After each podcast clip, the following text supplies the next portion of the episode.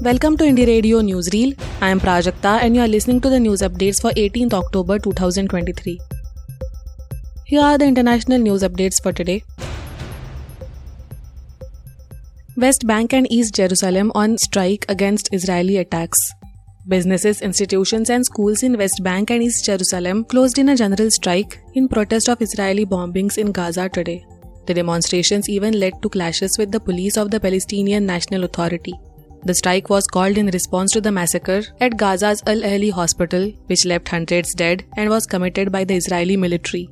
However, Israel accused the Islamic Jihad of a failed rocket launch towards the hospital. People took to streets in cities like Ramallah, Tulkarim, Hebron, Kalkia, and Nablus. Meanwhile, US President Joe Biden, who began his visit to Israel within hours of the hospital attack, has said that Washington will provide Israel with everything it needs to defend itself as it wages war against Hamas. People smuggling ringleader jailed for bringing thousands into UK in boats. A man has been sentenced in Belgium to 11 years in jail for heading one of the most significant human trafficking gangs involved in smuggling people across the English Channel.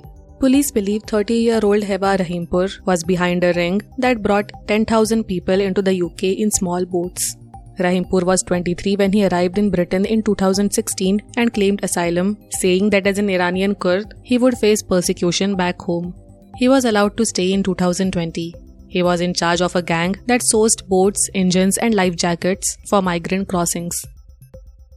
China's Xi warns against decoupling lauds Belt and Road at Forum.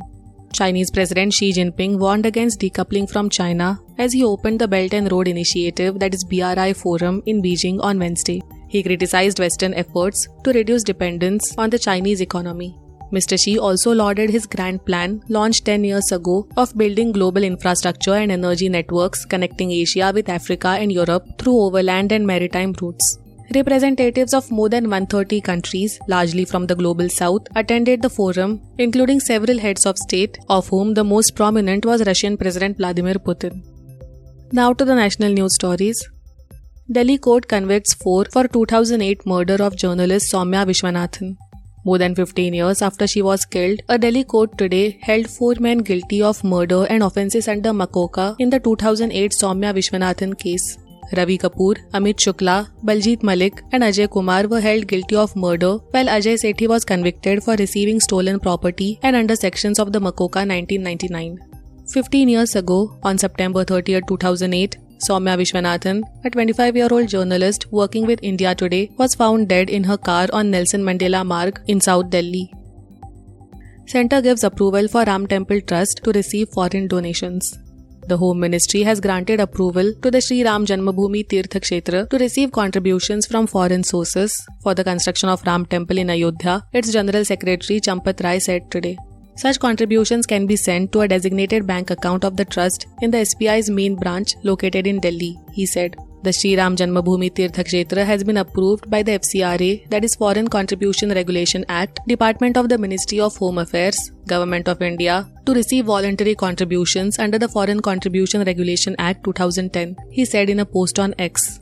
The construction of the ground floor of the three story Ram temple in Ayodhya will be completed by December end, and the consecration ceremony is expected to take place on January 22nd. UP to bring law to insure all lift users. A month after eight workers died in an elevator crash in Greater Noida, the Uttar Pradesh government has finalized the draft of a bill making annual maintenance of elevators and insurance for their users mandatory. The draft bill also makes registration of lifts a must and has provisions for penal action against agencies if there is any negligence in the upkeep of lifts. A senior official in the government said that the bill will be sent to the cabinet for approval. It is likely to be tabled in the Uttar Pradesh Assembly during the winter session. The law will be called the UP Lifts and Escalators Act 2023 once it is passed and gets the governor's assent. Thank you for listening to Indie Radio Newsreel. For more news, audiobooks, and podcasts, stay tuned to Indie Radio or log on to www.indiejournal.in. Also consider subscribing to listen to our premium shows.